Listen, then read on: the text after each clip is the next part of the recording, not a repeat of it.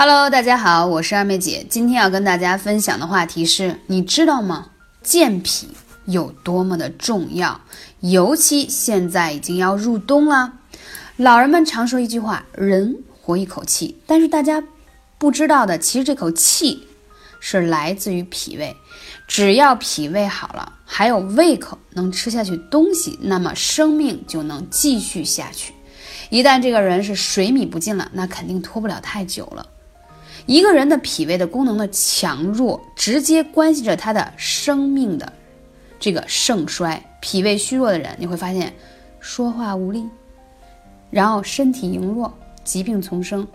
这个五脏六腑的运行啊，就像一个圈圈，在这个圈圈里呢，脾胃是中心的轴，一切都是围绕着它来转，一切病都归入到这个圈圈的运转和失常。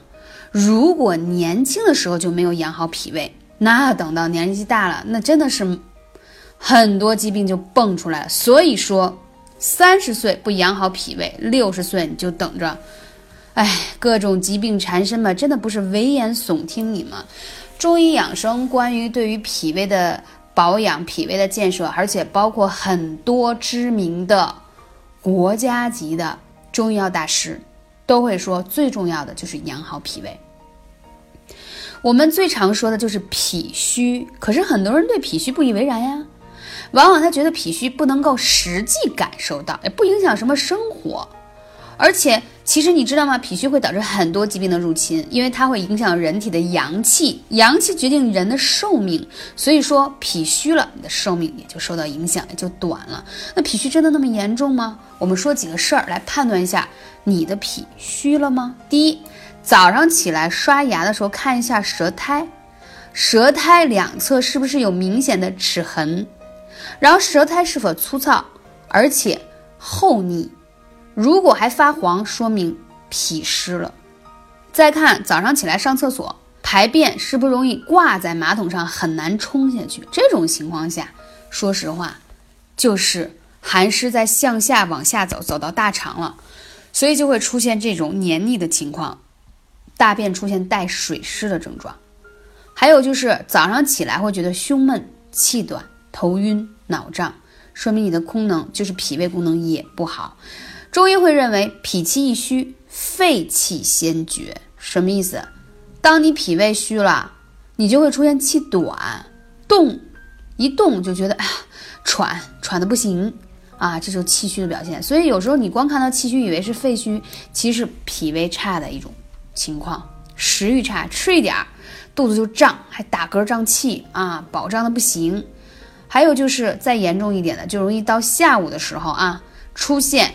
你的这个下半肢就是腿的小腿的地方水肿啊。如果说你已经出，因为脾胃功能正常的人，他会将体内多余的水分及时的传输至肺和肾，通过肺肾的气化，还有汗呀、尿液啊就排出了。如果说你脾胃运转不好，那就会身体水肿啊。讲了这么多，这个脾虚怎么办呢？而且脾虚的人还特别容易胖，就容易胖在肚子上。为什么这个腹部出现游泳圈、肥胖都是脾虚的典型性表现？还有脾虚的人脸都蜡黄蜡黄，那个黄啊，真的是。所以你再用多昂贵的护肤品都没用，你要先把脾胃养好。而且呢，你脾胃虚呢就没有力气，月经量也少，脸色苍白，要不就蜡黄，免疫力也差，容易感冒啊、咳嗽，整个人都特别倦怠，而且特别怕冷啊。在月经之前还特别爱拉肚子等等这些，那我们应该怎么办呢？我们先说啊，首先从饮食上来说，特别强烈推荐你吃那八珍粉。其实我讲了四年的电台一直在说那个八珍粉，为什么？那是从慈禧年间就传下来的。这个八珍粉呀，它特别健脾养胃、补气血，是八种谷物食材研磨成的啊，有山药。红枣、枸杞啊，薏仁啊，还有这个黑芝麻、核桃，还有藜麦和燕麦。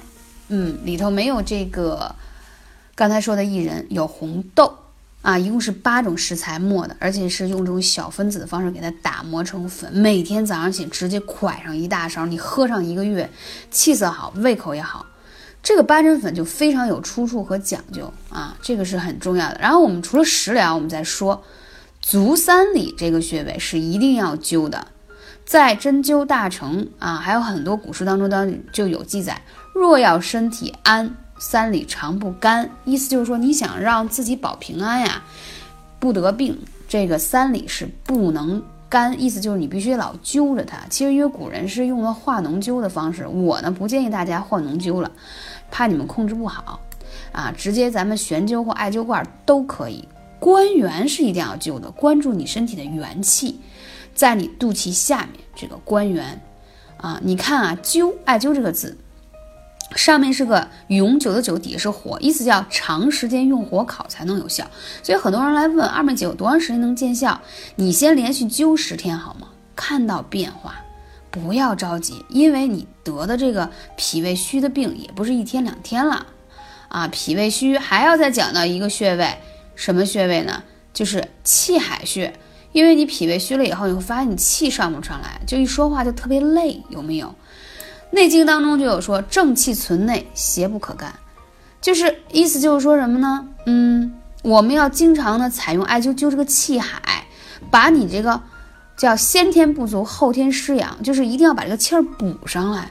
而这个气海穴嘛，你把它补上来以后，你就会发现有力气了，说话不那么累了。那如果你有更多问题或穴位找不到的，可以来问二妹姐，微信是幺八三五零四二二九。那讲到这些呢？我建议大家起码一周不能少于四次，每次不少于一个小时的艾灸。你连续灸十天左右的时间，自然你就看到明显的变化了。感谢你，我是二妹姐，下期节目再见。